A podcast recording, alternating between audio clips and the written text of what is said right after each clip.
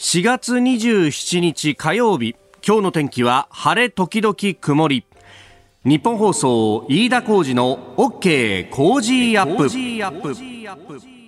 朝6時を過ぎました。おはようございます。日本放送アナウンサーの飯田浩二です。おはようございます。日本放送アナウンサーの新業一華です。日本放送飯田浩二の OK 工事アップ。この後8時まで生放送ですえー、朝方空気ひんやりですが、まあ、これから上がってくると有楽町日本放屋上の温度計10.2度ということになっております、はい、えー、東京都心はですね今日の予想最高気温20度ということで、うん、この後もいきなりぐぐんと上がっていきますので調整しやすい服装が良さそうですよね。そうだよね、うん、これ平年このぐらいって感じなのかね。そうですね。平年並みの気温ですね。あ、うん、まあゴールデンウィークに向かっていってですね非常にこう気候もいいしねえー、外に出たくなるけれども今年、まあ、ご時世的に外に出れないと、まあ、いろいろね、あの、世の中というか、生活の環境が変わった、あるいは、いやいや、飯田さんそんな変わってないですよと。まあ、例えば、あの、電車のね、混み具合とか、変わってないよねっていうふうに思いながら昨日も帰ったんですけど、は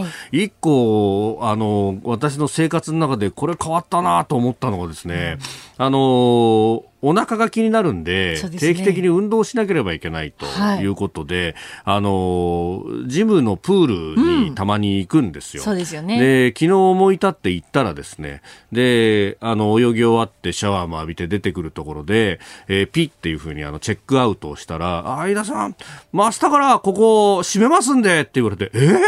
て言うんですね。急遽明日から閉めるぞと。だから、そうそうそう、今日からですね。うん、今日から、えー、5月の11日、えー、緊急事態宣言がとりあえずね、えー、今のところ終了となるところまで、えー、閉めますと。あの、急遽緊急事態宣言そのものが、まあ、あの、先週の金曜日に、まあ、正式に決まって、で、それが、日曜日から施行になったと。で、日曜施行されて月曜日、まあ、あの、平日がやってきてですね、で、こう、右に左にみんな、こう、どうなるかなと思って見ていたら、お、百貨店が閉まるし、なんかいろいろ、月曜になって閉まる決定をするところが増えてるぞ、みたいなところでですね、まあ、空気を読み合うようにして、えー、ジムも閉まると。で、まあ、ったなと思って、まあ、そうは言ってもね、はい、あの、ここのジムだけなのかなと思って、うん、例えば近所の別のジムを調べたりとかですね、あるいはあの、こう、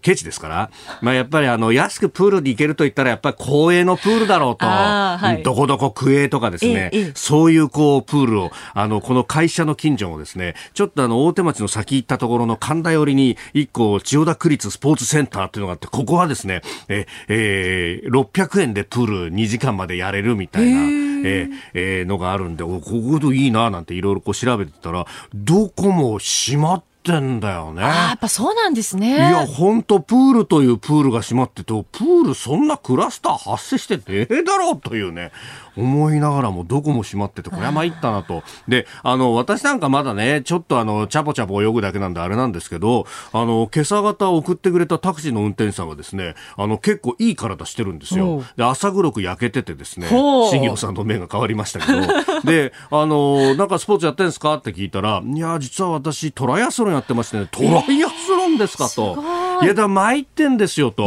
あの、トライアスロンで、やっぱ仲間とね、あの、こう、ジムのプールで泳ぐとか、あとトライアスロンの場合はほら、スイムって言っても海泳ぐじゃないですか。すね、だから実際に海に行って、その波の中で練習をしますよ、みたいな企画があったりするんだけど、いや、そういうのが軒並みキャンセルになっちゃってるんですよ、と。であのその方は横浜でやるトライアスロンの大会に出る予定だそうなんですけど。はい来月ありますね。来月なんだ。横浜トライアスロンあの毎年行われていて。新業アナウンサーよく取材に行ってるよね。そうですパラトライアスロンもあるもんね、ね、そうなんですそうなんです。いやだからさこれあいつだっけ？えっとですね5月15日、うん、16日で多分一般の部は16日になると思うんですけど。そうするとさ、うん、あと1か月切っててこっから追い込みっていうところなのにさ一切こう泳げないんでこれどうしたらいいかっていう。まあランとすあのバイクはできるんですけどねみたいな話してたんだけど、まあそうだよね。そうですね。一般のこうね、えー、人たちにもこういろんな影響がじわじわというか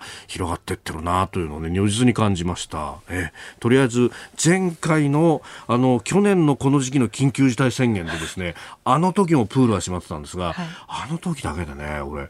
多分7、8キロ太ってるんだよ。ええ？多分ね、わかんないんだけど。だからこ今回はなんとかしなきゃいけないよねっていうね。とりあえず。いやまず放送終わった後にあのサンドイッチを一気食いするの本当やめた方がいいですよ。昨日唖然としましたもん。いやだってお腹すくじゃないいやわかりますけどもちょっとバランスとか 量とか考えた方がいいですよ、はい、本当に ちょっといろんな人のアドバイスを聞きながら。あとちょっとプール閉まると多分飯田さん困るのがあの髭を剃る場所ですよね。うるせえな。いつもプールで髭剃ってますよね。うるせえな。細かいとこまで見てんじゃねえ。家で剃ってきましょうよ。もちろんですよ。これからは。なんで俺こんな生活指導を受けてんだろう。でも本当生活を改めなければいけないと改めて思いました。はい、共に頑張っていきましょう。あなたの声を届けますリスナーズオピニオン。この傾向ジアップはリスナーのあなた、コメンテーター、私、田新行アナウンサー、番組スタッフみんなで作り上げるニュース番組です。ぜひメール、ツイッターでご参加ください。今朝のコメンテーターはジャーナリスト有本香里さんです。この後6時半過ぎからご登場いただきます。えまずはですね中国政府が尖閣の地形図を作成したというニュースを解説していただきます。えそして7時台取り上げるニュースですがまずは新型コロナ東京都の小池都知事が、東京から他の県、まあ、周りの県の外出に苦言を呈すというニュース。それから、国政選挙、先週末、えー、3つの、えー、補欠選挙と、それから再選挙が行われましたが、えー、与党全敗となりました。謙虚に受け止めると菅総理がコメントを出しています。えー、それからロシアがアメリカを非友好国に指定をしたというニュース。えー、そして、えー、キーワードのゾーンでは参議院の憲法審査会、実に3年2ヶ月ぶりに開かれるそうです。えー、そして、えースクープアップのゾーン7時40分過ぎこのゾーンでは、えー、自由民主党参議院議員外交部会長も務められている佐藤正久さんえー、家の隊長とお電話をつなぎまして、まあ、この日本を取り巻く安全保障環境、まあ、世界の軍事費がまた最高額を更新したというニュースなども入ってきておりますので、そのあたりも含めて、えー、解説をいただこうと思っております。ここが気になるです、えー、スタジオに長官各紙入ってまいりました、えー、今日はね、えー、各紙バラバラという感じであります。朝日新聞はコロナの国内の死者が1万人を突破したぞということを一面トップに挙げております、え、今年に入ってから6500人の方が亡くなっていると、え、内訳を見ると60代以上の方が95%と。いうことが一面のトップの見出しとなっているということであります。えー、それから読売新聞は日本とオーストラリア、インド脱炭素供給網ということで、えー、資源や技術保管へとサプライチェーンの再構築というところの記事が一面トップ、経済産業大臣、梶山さんがオンラインで今日会合を行って、そして共同声明を出すということをが出てきております。まあ、あの、中国を当然念頭に置きながらということですけれども、この、環境面というところも連携の一つの柱になっていくということであります。えー、それから毎日新聞は学校の死亡事故詳細調査が1割しか、あ1割未満であるというようなこと、まあ、これは毎日新聞の独自の調査というところ、まあ、文科省の調査が出てきているというところです。えー、それから産経新聞はイギリスの空母クイーンエリザベスが初めて日本に寄港へということを書いております。えー、共同訓練も検討していると、まあ、安全保障だとか経済だとかいろんな面でですね、この、えー、中国に対してとういうところが出てきております。で、そんな中気になる記事なんですけれども、あの、経済面などであんまり大きくは取り上げられてないんですけれども、昨日の夕方ですね、えー、政府の経済財政諮問会議が開かれております。で、その中で、あの、えー、財政健全化というものについても議論があったと。まあ、あの、ね、プライマリーバランスなんて言葉が使われて久しいんですけれども、まあ、あの、交際費、国債費等々、まあ、まあ、あ除いて、まあ、借金というかね、まあ、国の債務の、まあ、利息だとか、そういう借り換えの費用だとかっていうのを除いて、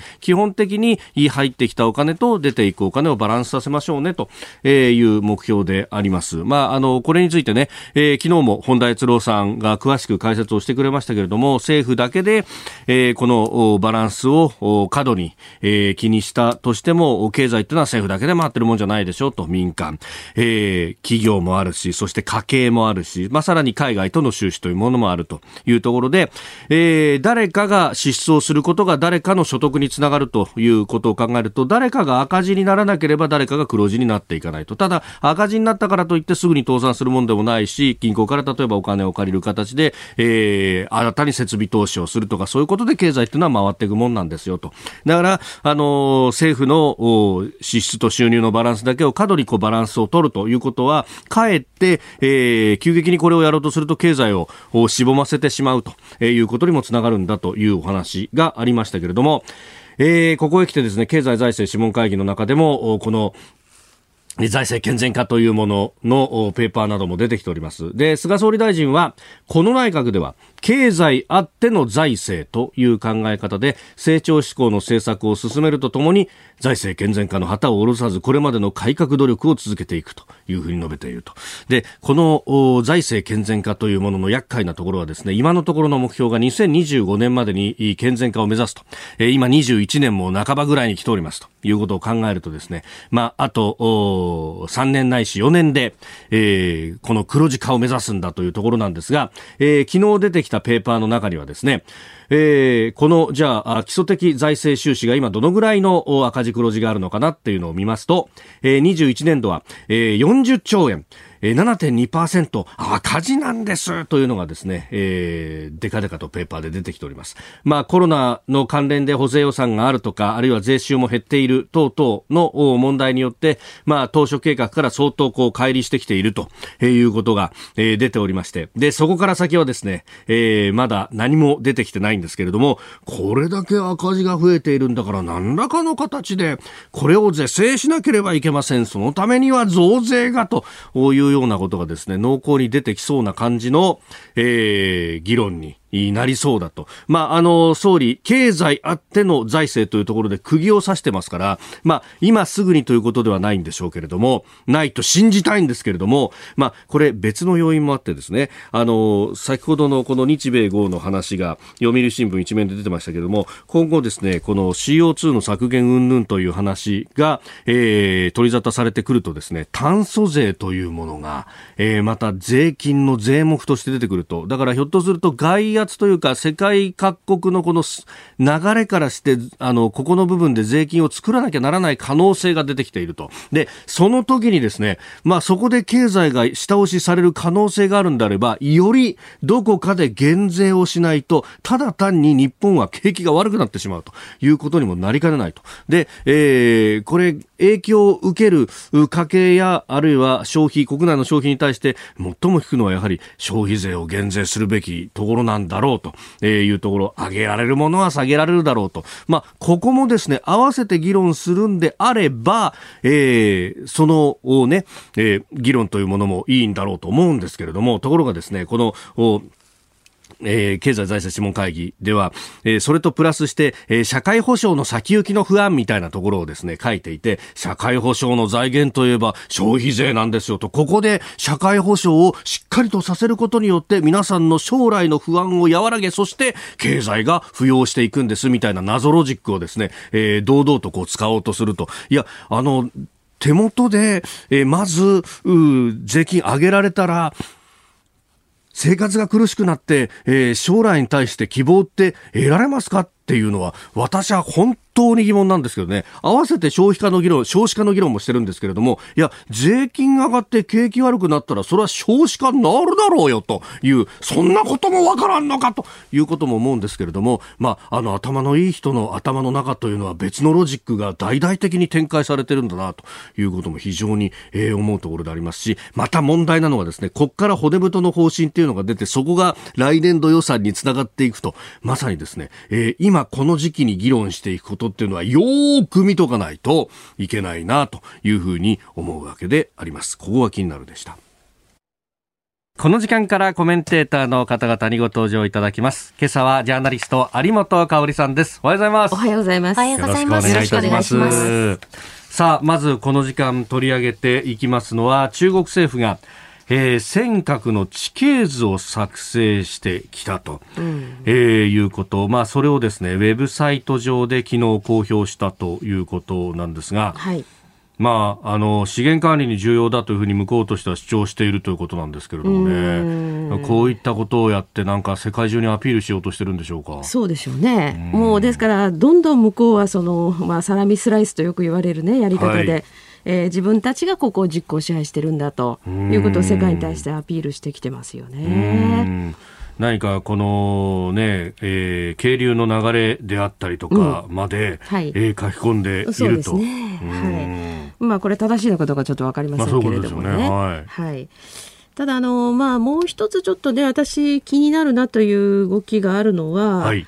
あの今年の2月の1日ですかね、あの会計法と言われる、はい、でよく日本のメディアではその、え会計の、まあ、行動をですね、いろいろ規定した法律だと言ってるんですけど、はい、まあ、実際にはそんな生優しいもんじゃなくって、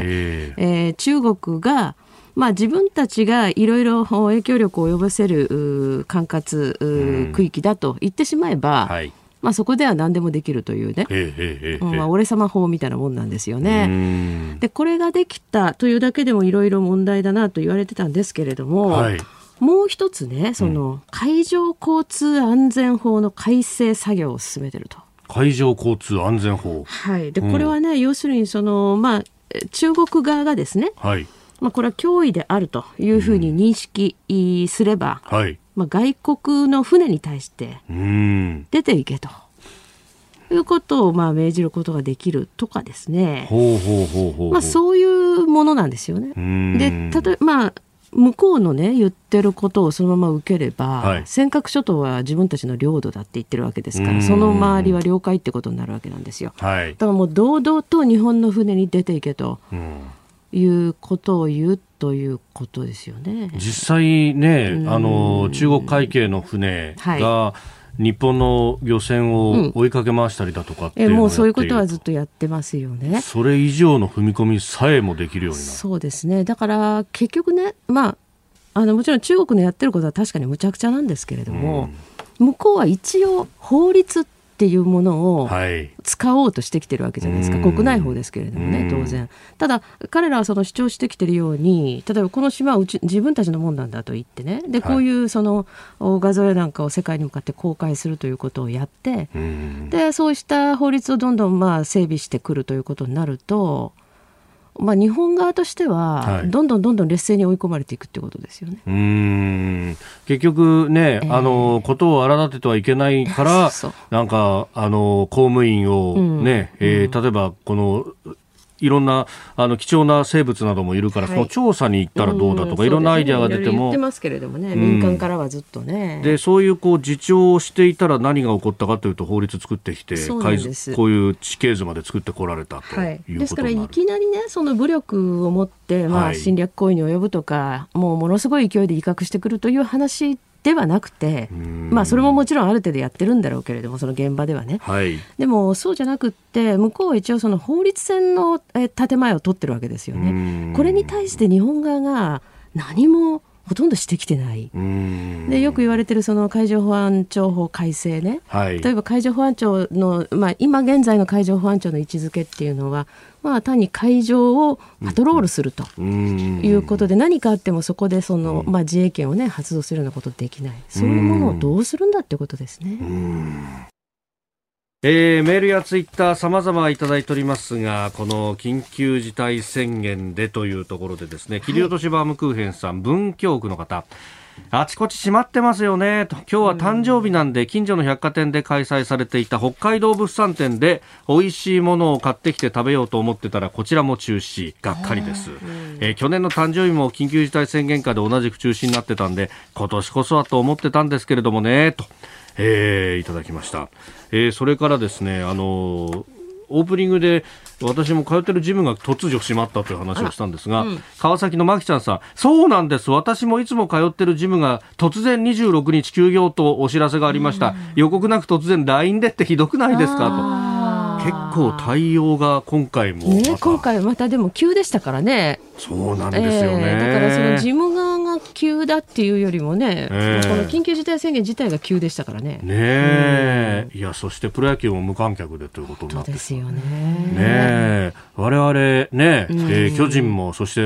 タイガースもですね、非常にこう今、つばぜり合いでいいところにいる。ね。ね、えー、この間東京ドームは1勝2敗でしたけれども、はい、だからこれね、うん、普段だったらもうゴールデンウィークでって。盛り上がってね。ね、えー、2位のヤクルトも含めてもうなんかこう東西でね、うん、バチバチにやるっていう、うん、いいタイミングだったのに。本当ですよね。ね。まあね、ただやっぱりあれですね、はい、どう考えても納得いかないでしょ、いろいろ。ここでポッドキャスト YouTube でお聞きのあなたにお知らせです。ラジオ局ニッポン放送飯田浩二の OK コージーアップ週末増刊号を毎週土曜日の午後に配信しています1週間のニュースの振り返りそしてこれからのニュースの予定。さらにこの春からリニューアルして株式市場の動きについてや Cozy Up コメンテーターの対談コーナーなどをお送りします。土曜日もぜひチェックしてください。あなたと一緒に作る朝のニュース番組飯田浩二の OK Cozy Up。海外でお聞きのあなたそして関東以外の地域でお聞きのあなたからの参加もお待ちしています。では最初のニュースこちらです。東京都の小池知事が東京から他県への外出に苦言を呈す。新型コロナウイルスの緊急事態宣言の対象になっていない周辺県の商業施設に東京都内から人が流れている状況について。東京都の小池知事は昨日え都県境は越えないでほしいと伝えている。しっかり守ってほしいと苦言を呈しました。えー、緊急事態宣言は25日の日曜日からということでしたが、うん、その日曜日はね、はい、えー、結構川崎だとか、はい、埼玉、ああたりと、ええ、人が増えたんだみたいなことは今日のね 新聞にもやたらと出てますが。あの都心もね、はい、比較的人いましたよ。うんうんうん。まあ天気良かったですね。天気も良かったですしね。うん、あの銀座あたりもまあまあ人出てましたね。ええーうん、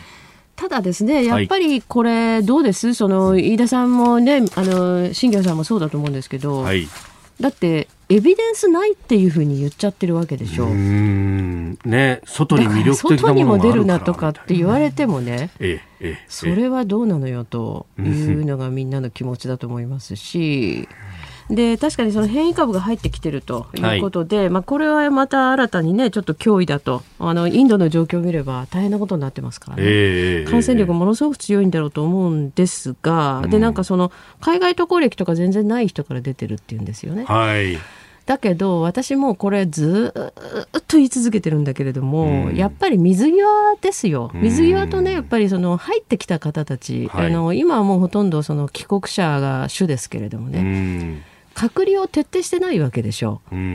それ広がりますよね。だから東京でも、うん、大阪でももう7、8割方が要するに、はい、感染経路は全然分かってないんですよね。うん、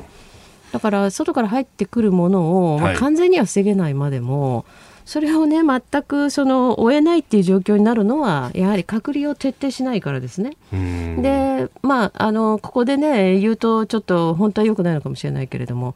変異株イギリスの変異株ってあったじゃないですか。はいあれ日本に持ち込んだのはね、はい、あのロイター通信の記者でしょ？要するに日本に入ってきてから普通に活動してたわけですよね、うん、ホームパーティーやなんかに出たりして、えー、14日間隔離とかっていうのは全く守られていなかった、うん、全く守られていなかったということですよね、うん、だからそういうことが普通に起きてるわけだからいくらでも広がりますよね。うん。でまあねあの、ワクチンがね、えー、えー、どこまでというところ、ね、こうなってくるとワクチンですよね。うん。まあ、イスラエルなどはもう57%ですか、はい、6割近くまでなってきて、えー、そろそろ集団免疫も見えてくるというところまで来ていて、感染者の数も相当こうそうですね。でもマスクなしでね活動してるということでしょ？外に出て。はいだから、まあ、あとはワクチンに希望をつなぐしかないでしょうけれども、ワクチンもね、ここに来てまたその大会場での集団接種っていうことを言い始めましたけど、もともとその予定だったはずなんですよね。うん。これなんかね、本当、あの、開業医の方からもメールいただいてるんですが、はいはい、この方は鹿児島からいただきました。えー当方の自治体は各医療機関での個別接種のみでほぼ丸投げという状況、うん、自治体の仕事が増えるだろう集団接種は最初から検討もしてもいませんと。え。ー、これあの、本音としては基本は集団接種でワクチンの接種漏れの方を対象に個別接種というのが、まあ、理想だろうと思うんですけれどもね、というふうにいただいております。まあねあの地域によってもずいぶん事情は違うと思うんですね。だけど今回のそのワクチンって、特にその、ファイザーのですねワクチンなんか、もう非常にその低い温度マイナス70度でしたっけ、はい、で、えー、保管しないといけない。で溶かしたらもうあの一定の時間のうちに使い切らないとだめっていうことですよね、うんはい、だからそれぞれのクリニックでっていうこと自体がそもそもものすごいロスの出るやり方なわけだから、まあ、あの聞くところによるとファイザーがもともと集団接種が前提で話を進めていたのに、はい、それを崩しちゃった人たちがいるわけですよね。でなんかこのままだと全体がぐだぐだになりそうだっていうことで、ええ、もう一回元に戻すという話でしょ。はい、うんだから国の主導で作ると。なんでそんなこう非常時だったら非常時らしい対応をしないんだろうっていうのがもう一貫して分かんないですね。うんうん何かこう目的に対して最短距離でいけないっていうのが続いてる感じがありますよね。それでこう政府の側もね、はい、なんか本当ウイルスに対してどう対応するか、うん、どう戦うかじゃなくって、うんうんうん、なんかちょっとメディアから言われると、はい、それに対してこううろたえてしまうみたいなね、うん、ところがありすぎて、はい、何を目指してるのか結局誰にもわからないみたいな感じになってますよね。で最終的には気の緩みですよ。皆さんが悪いんですみたいな。えそれそれかいっていうね。あとやっぱり電気消せとかね。わけわかんないでしょ。えー、まずはあ東京都の小池知事他県への外出苦言を呈すというニュース取り上げました、おはようニュースネットワーク。取り上げるニュースはこちらです。菅総理国政選挙全敗を謙虚に受け止めると述べる。国民の皆さんの審判を謙虚に受け止め、さらに分析をした上で、正すべき点は、まあ、しっかり正していきたい、このように思います。お聞きいただきましたのは昨日総理官邸で記者団に話す菅総理大臣の発言です。日曜日に行われた衆参3つの選挙で与党が全敗したことについて菅総理はいろんな指摘を受けている。自民党総裁として重く受け止めたいとも述べました。参議院の広島選挙区再選挙、うんはい、それから長野補欠選挙、うん、そして衆議院北海道2区補欠選挙とい。うことです。そうですね。はい。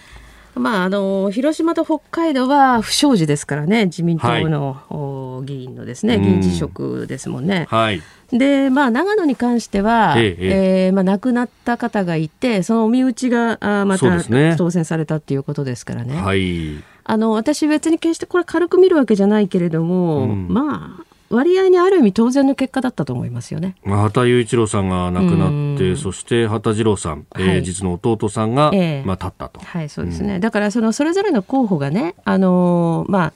良かったか悪かったかっていうのはちょっと別に置いて、この構図だったら自民党が勝てる余地がそもそもあんまりないですよね。で特にねやっぱり注目すべきは広島で、はい、まあもう言われてきましたけれども、えー、やはり岸田さんがですね、はいもうずっと地元に張り付いて、ご自分の選挙のようにやっていたけれども、まあ、負けてしまったということで、ちょっと岸田さんの影響力はまあ弱まっていくんじゃないか。だからその総裁候補ということでですね、はい、まあ今年の総裁選も出るよということで、え少し前に手を挙げてらっしゃいましたけれども、ちょっとやっぱり難しいんじゃないかという状況ですよね。ただね、ねやっぱりこの広島のね、はい、選挙結果っていうのは、まあ、あのさっき言ってることとちょっと矛盾するようなんですけどね、うん、要するに、えここも要するに広あの、まあ、事件が、買収事件があってのことだから、はい、自民党勝つっていうのは至難の技だなと最初から予想されてました、うんうんうんうん、だけどこれ結構重いことになっていくと思うんですよ。はい、というのはねあのここに、うん、えー、まあ、公明党の斉藤哲夫さんが、はい次出るって言ってるわけでしょ？そうですね。広島3区。はい広島3区。で、えーと、もともと斉藤哲夫さんは中四国の比例の候補ですよね。そうですね。だけど、はい、次の選挙では自分が出るよと言ってる。つまり自民党はここを失うってことになるんですよ、えー、もしそうなってくるとね、ね。はい、だからそれでいいの？ということでしょう、うん、広島って本当にねあのそれこそ岸田さんが一生懸命になったように、はい、宏池会の、ええまあ、半分ぐらい多分半分以上宏池会の、ね。はい、人たちですよね。選手国会議員のもうほぼね、大多数が、うん、ということですよね。まあ、この、ね、事件のあった河合夫妻は、まあ、そこではなかった、ね、違うわけなんですけれどもね。はい。だからそういったその自民党王国、えー、それからまあ宏池会っていうあたりが崩れていくだけではなくて、はい、公明党が入ってくるってことですよね、その選挙区にね。はいこれでいいのかなと思いますね。自民党は本当にここでね、そのこの選挙の結果とか、誰がどうということよりも、はい、やっぱりその連立の枠組みも含めて、ええ、こういう形でずっと選挙をやっていくっていうのがいいのかどうかっていうのは、本当に立ち止まって考えていただきたいと思いますね。あの今、いろんな政策のを進めようとする中では、はい、やっぱり公明党と要するに反りが合わない。まあ、それによってえことがちょっとこう中断してしまったりっていうことあるわけですよね。でそれがしかもねその日本の安全保障やなんかにも直結する話題問題だったりするわけですから。はいいいのかなということをもう一回なんか本当そこを振り返っていただきたいなと思いますよね。うん。まあこれね選挙区ごとの分析などもあって、やっぱその、まあ不祥事もあった。で今回コメントが立つという、えー、広島3区の中でのこう得票の出方を見ると、はい、えー、野党候補に負けていた、はい、うん。まあ、全体としてかなり厳しい選挙だったというのはそうですね、まあ、ただ野党側も実は全部勝てるというふうには思ってなかったっていうそういう話もあるんですよね。共闘がうまくいってないところも一部にはあったということも報じられてます、ねえ。ー、だから逆にまあ野党としてはやっぱり共闘しなきゃいけないんだっていうことで、まあ、立憲民主と共産の連携というのはさらに強まっていくでしょう。うだからこれ一方ではね、はい、立憲もそれでいいんですかってことになりますよ。あまあ、国民民主党などがね、その辺に、まあ、ついていけないようなね、ということで、まあ、離れたわけでしょ？で、まあ、野党共闘って言ってね、みんなで一緒になるってことは、どっちにしろ難しいとは思うんですけれども、でも、その、野党第一党である立憲と、それから共産党が、これ、より強く結びついていく。で、そちら側の局を作る。そして、まあ、自民党は、あ公明党との依存関係を強めていくっていうことになると、はいむしろなんか私たちとしては選択肢が逆になくなるみたいな感じがしますけどね。で、まあ、これ次はね、えー、衆議院選挙、うん、これ任期が10月ですから、それまでに必ずあると。はい政権選択の選挙になるわけですよね、これがね。うん、まあね、政権選択までになるほど立憲民主は、というところ、ね、支持率を持ってないですけどもね。これ、あの解散話みたいなのもね、まあ、落とし上がりいろいろ言われますけれども、はい、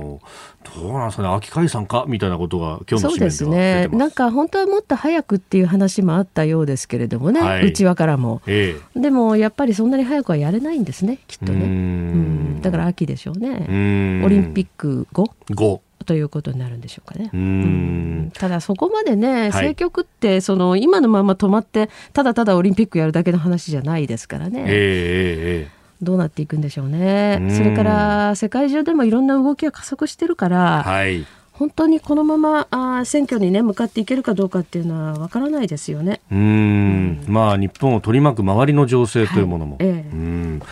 さあでは続いて世界の動きこちらです。ロシアがアメリカを非友好国に指定。ロシアのプーチン大統領は敵対的な行動を取る非友好国のリストを作成するよう関係機関に命じました。外務省のザハロワ情報局長は国営テレビ番組でリストにアメリカが含まれていることを明らかにしました。リストに入った国は大使館の活動や職員の数などで制限を受けます。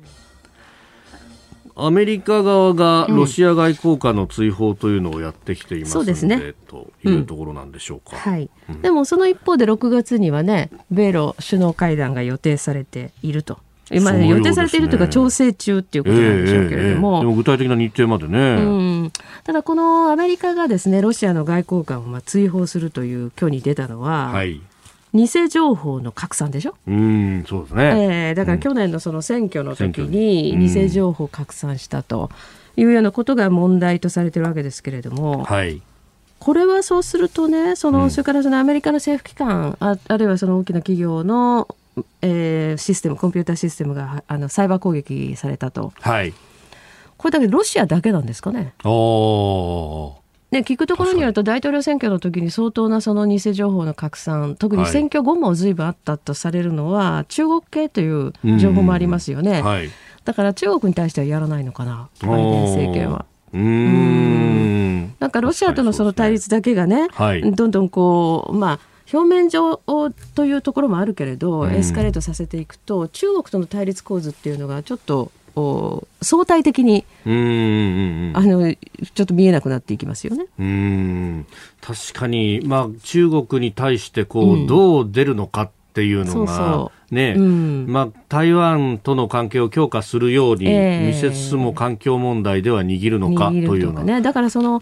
結構ね、まあ、日本のいわゆるプロみたいな方たちが、はい、あのブリンケンさんなんかの、まあ、人権問題での強気な、ね、発言などを見ていて、いやアメリカは別に政権変わったって変わらないんですよなんていう楽観的なことをおっしゃるけれども、うん、私は結構悲観的なところがもあってですね、あのまあ、ケリーさんが特使として、はい、もう早速上海に行って、その後も動きを活発にしてますよね。でやっぱり中国をその同じテーブルにつかせるんだと。はいい。うことでやっている、これは要するに元に戻るって話じゃないですか。そのトランプ以前に戻るみたいなところありますよね。はい。それと今回のこの、まあ、ロシアとのやり合いも、えーえー、いやいや、それもっと中国の方がひどくなかったですか？という感じがするんですよね。そこはどうするんでしょうね？というところですね。まあ、これね、二正面はできないと思いますね。はい、そうですよね。それと、やはりね、あの、まあ、今、イギリスの軍艦もインド太平洋地域に、はい、えー、ね、来てますね、うん、それはまあ日本としてはある意味心強いけれども、うんうんうん。でも一方でね、はい、ロシアはウクライナに手を出してるでしょ？そうですね。だからヨーロッパはやっぱりそっち向くっていうところになりますよね。うん、だからその今の二正面という話でいくと、アメリカだってそちらにも力を割かれるっていうことになるから。えーあのトランプ政権の最後のように本当にアジアに注力していくぞという感じからはまたちょっと変わってきてますよね、局面がね。そこはもう引っ張ってこないといけないという日本としてはね。えー、ねそれでその6時代に言っていた中国の、まあ、尖閣界隈での変化があるから、えー、日本はこのままでいいんでしょうか。う続いて教えてニュースキーワードです。参議院憲法審査会参議院憲法審査会は昨日幹事懇談会を開き今後の審議日程について与野党で協議しました。その結果明日28日に今国会で初めてとなる参議院憲法審査会を開き各会派による自由討議を行うことで与野党が合意しました。実質的な審議の開催は2018年2月以来で3年2ヶ月ぶりとなります。えー、3年2か月ぶり。3年2ヶ月何してくれてたんでしょうね、本当にと思いますね。ということですね。うん、はい。あのでなんか5月6日にその、まあ、採決を目指してるわけですよね、はい、あの国民投票法の改正衆議院側は、はい、衆議院側ね、ええもうこれはさっさとやるべきでしょう。ねだって今のまんまじゃ国民投票できない人たちというのが出てしまうわけですからね。はい、結局、公職選挙法で変えたものの中身を、この国民投票法、ないからね。だから現状に合わせるだけっていうそう、それだけのまず改正をするという話なんだけれども、いや、その CM 規制も入れろ、何も入れろって言って、はい、ハードルを上げようとしてるわけですね、野党側はね。だけどこれはね、やっぱり国民の国民投票をするための環境を整備しないというのは、はい国民の権利行使を阻害してるみたいなものですからね、非常にけしからんですよ。だけど、まあ、野党がずっとそうやって抵抗してるじゃないですか、はい、だから3年以上も、まあ、参議院の、ね、憲法審査会開かれなかった、えー、衆議院も実際、全然進んでないわけですよ。いや一定の結論を得るっていうのがね、うん、今国会での、はい、もう与野党合意のはずなのに、ですよね、ここへ来てのここへ来てのこういうこと。でまあ、それ以前にね、はい、あのそもそも自民党も、まあ、今回、今年いずれにしろ選挙はあるわけですけれどもね、えー、これ以前というのは、もう目いっぱい議席を持ってたわけじゃないですか。でもちろん憲法審査会という性格上、はい、まあ、全会派がきちんとそのテーブルについてですね、えー、話をしてそれで進めていくというのは筋ですよ。だけど何年も何年もこうやって全然物事が先に進まないとするならばね、はいいやっぱり多数を持っているということの意味をよく考えていただいて、これは私は憲法審査会をまあその強引だのなんだのっていう批判は受けるかもしれないけれども、はい、今の日本の情勢状況を鑑みたらばもっと先へ進めるべきだったと思いますけれどもね。うん、自民党の議員だけでも過半数持ってるわけですから、はい、開催してその中で実質その審議をするということは可能だったわけですね。えー、それをやっぱりまあ野党もみんな一緒にやらないとみんな一緒にやらないとと言って、はい、それは一見非常に民主的に思えるけれども、えー、じゃあ私たちが多数をね自民党に与えた意味は何なんだってことになるんですよ。うんうんうんうんそこも民意だろうはいそうなんですね。それが反映されてなくてね、はい、そしてまあ非常にその議席の少ない野党に言ってみれば過剰な配慮をしてしまって、はい、全く憲法審査会が機能しなかったと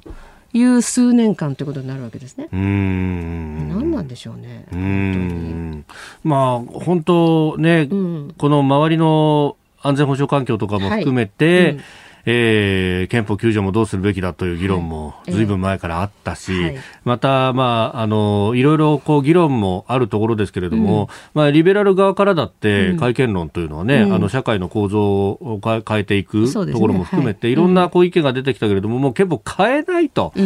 指一本触れさせないんだと、うん、なんかそこのこうイデオロギー的な対立のみが先鋭化してしまっていて、何にもなってないっていうのは、ね、そうなんですよね。で、なんかこう、もう嫌がらせだけをね、延々と見せられてるっていう感じにしか、やっぱり受け止められないですよね。で、そうこうしてるうちにね、その、まあ、安全保障の環境はどんどん悪化するだけではなく、はい、このコロナですよ。えー、やっぱりコロナだって、いろんな対策が各国並みに打てないというのは、憲法が障害になってる部分ってあると。いうふうに認めてるわけですよね。まあ本当は私はできるんじゃないかというふうに思いますけれどもね。でかねてから言われてたじゃあ例えば緊急事態条項を入れるのかどうかとかね、はい、それからそのまあ試験の制限ですよね、はい、そのあたりをどうするのかっていうのはまさに憲法から議論しなきゃいけないところで、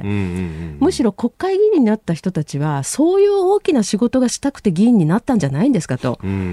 その自分たちの議員冥利に尽きる仕事をできる場面があるのにそれを全くやろうともしないなんていうのはね本当に職務怠慢なんですよね。でそれは野党がそういうふうにごねてるというふうに言ってるけれども、はい、私はやっぱりこれだけ議席を持ってる自民党、与党の責任というのも大きいと思いますね、前へ進められないという点では。で、まあ、衆議院の方がまだ積極的なのは、うん、やっぱ参議院は3分の2、与党で議席があるかどうか、微妙なところだったところですか？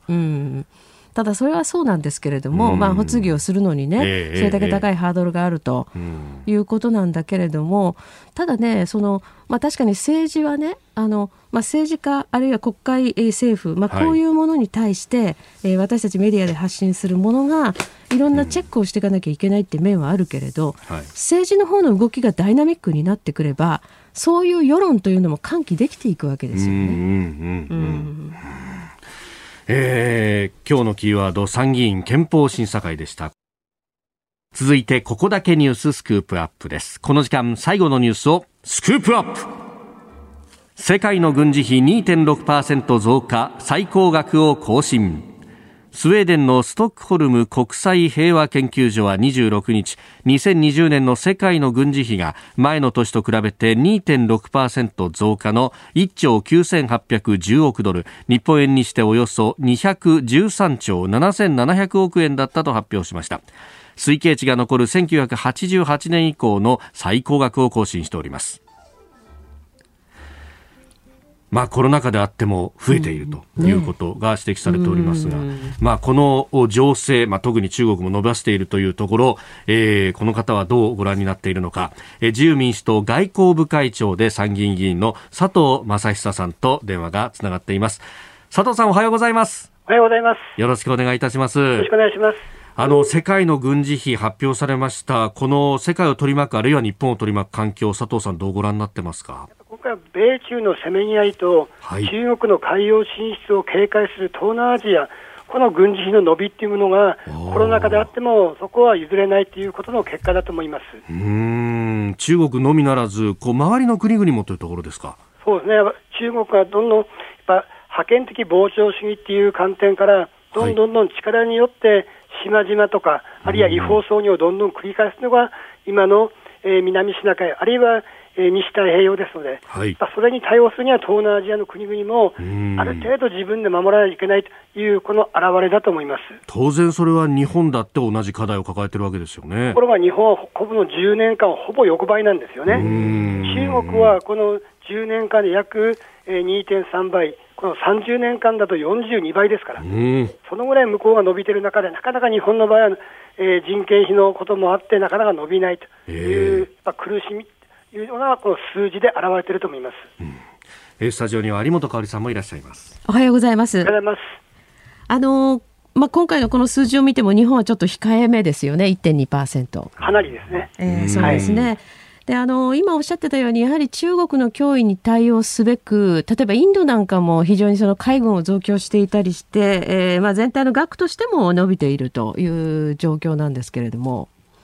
あとその日本の周りですと、まあ、今回のその増加率がどうかっていうのはちょっと分かりませんが、あの韓国の防衛費というのはもうほぼ日本と並んできてますよね。おそらく来年ぐらいには日本を抜くと思います。そうですよ、ね、特に韓国の場合は、えあの進歩派と言われる左派政権になると軍事費が伸びるんです。あむしろね。ほぼ逆で、はい、保守派になると抑え気味なんです。うん、これは保守派の場合は米韓同盟でなんとかやろうという考えなんです。はい、えっとえー、左派になると、米韓同盟よりも自主防衛と、はい、大韓米軍はわれわれが頼んでいてもらっているわけではないと、はい、自分たちで頑張るっていうのが基本なので、えー、北朝鮮も喜びますから、という形で自主防衛でこう伸びると、まさにムン・ジェイン政権がこの4年間で相当伸ばしてきているとい。うのが現状です。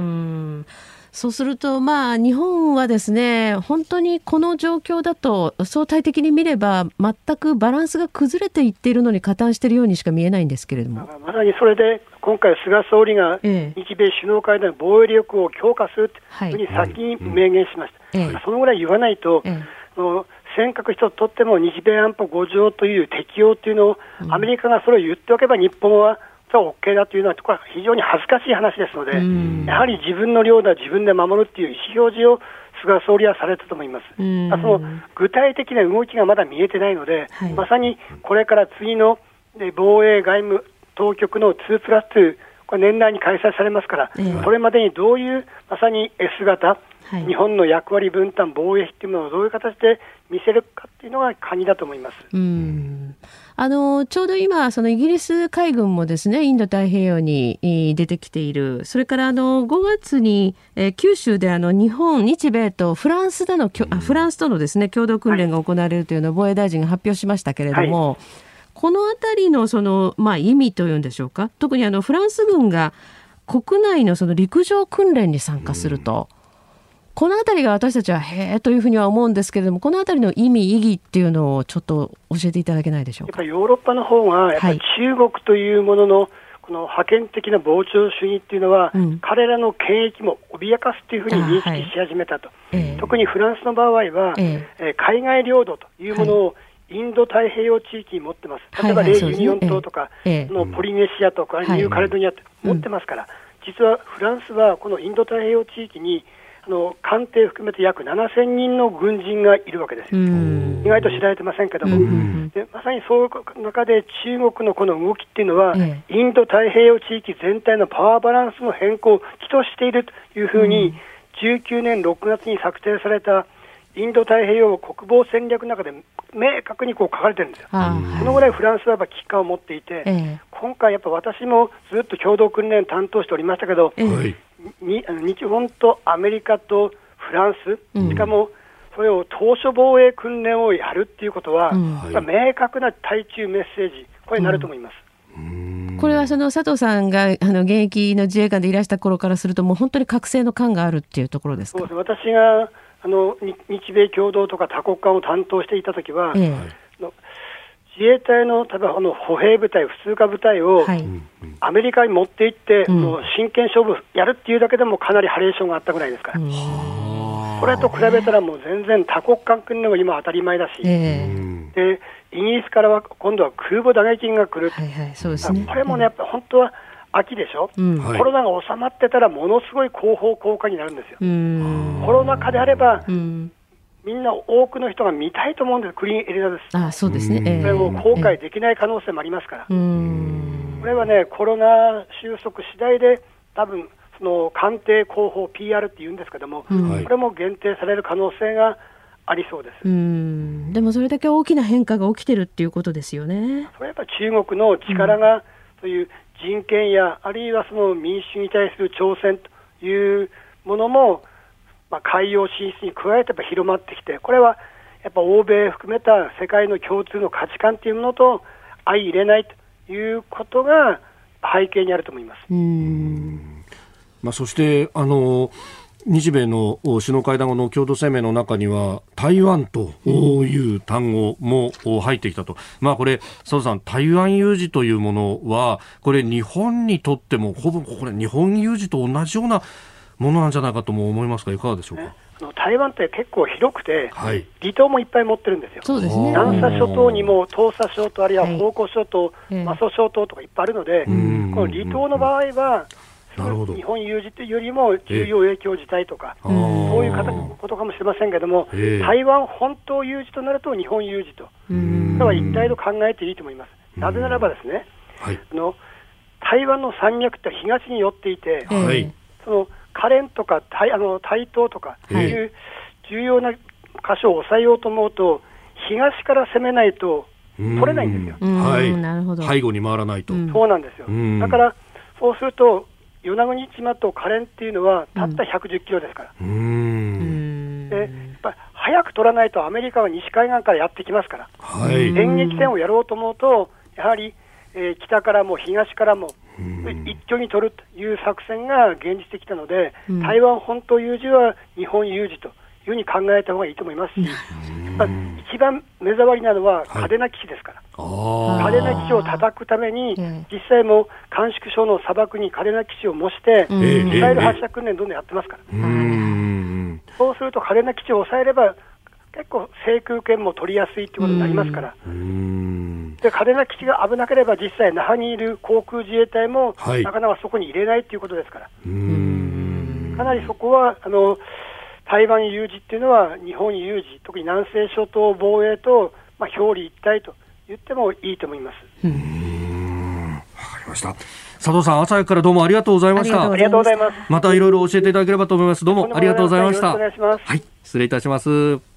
えー、自由民主党外交部会長で参議院議員佐藤正久さんと電話をつなぎました。えー、以上、ここだけニューススクープアップでした。日本放送アナウンサーの飯田浩二です。同じく日本放送アナウンサーの新業一華ですいつも飯田浩二の OK 工事アップをお聞きいただきありがとうございますここで番組から御礼とお願いです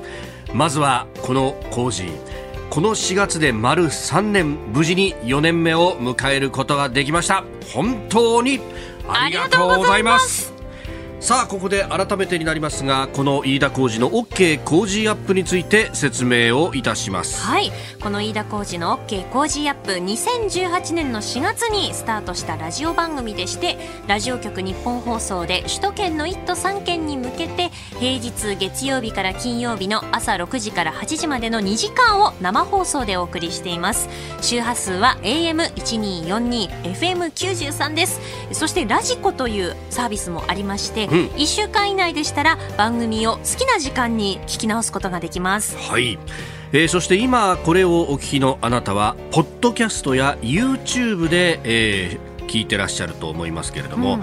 このラジオ放送をですねダイジェスト版として編集してお送りしているわけなんですね、えー、こちらも多くの方にご愛聴いただいています。本当にありがとうございます。ありがとうございますそしてお願いというのはここからでございます。先ほど申し上げましたラジオ放送の世界では2ヶ月に一度お調べ週間という期間がやってまいります、まあ、テレビではね毎日行われてますけどもね、はい、はい、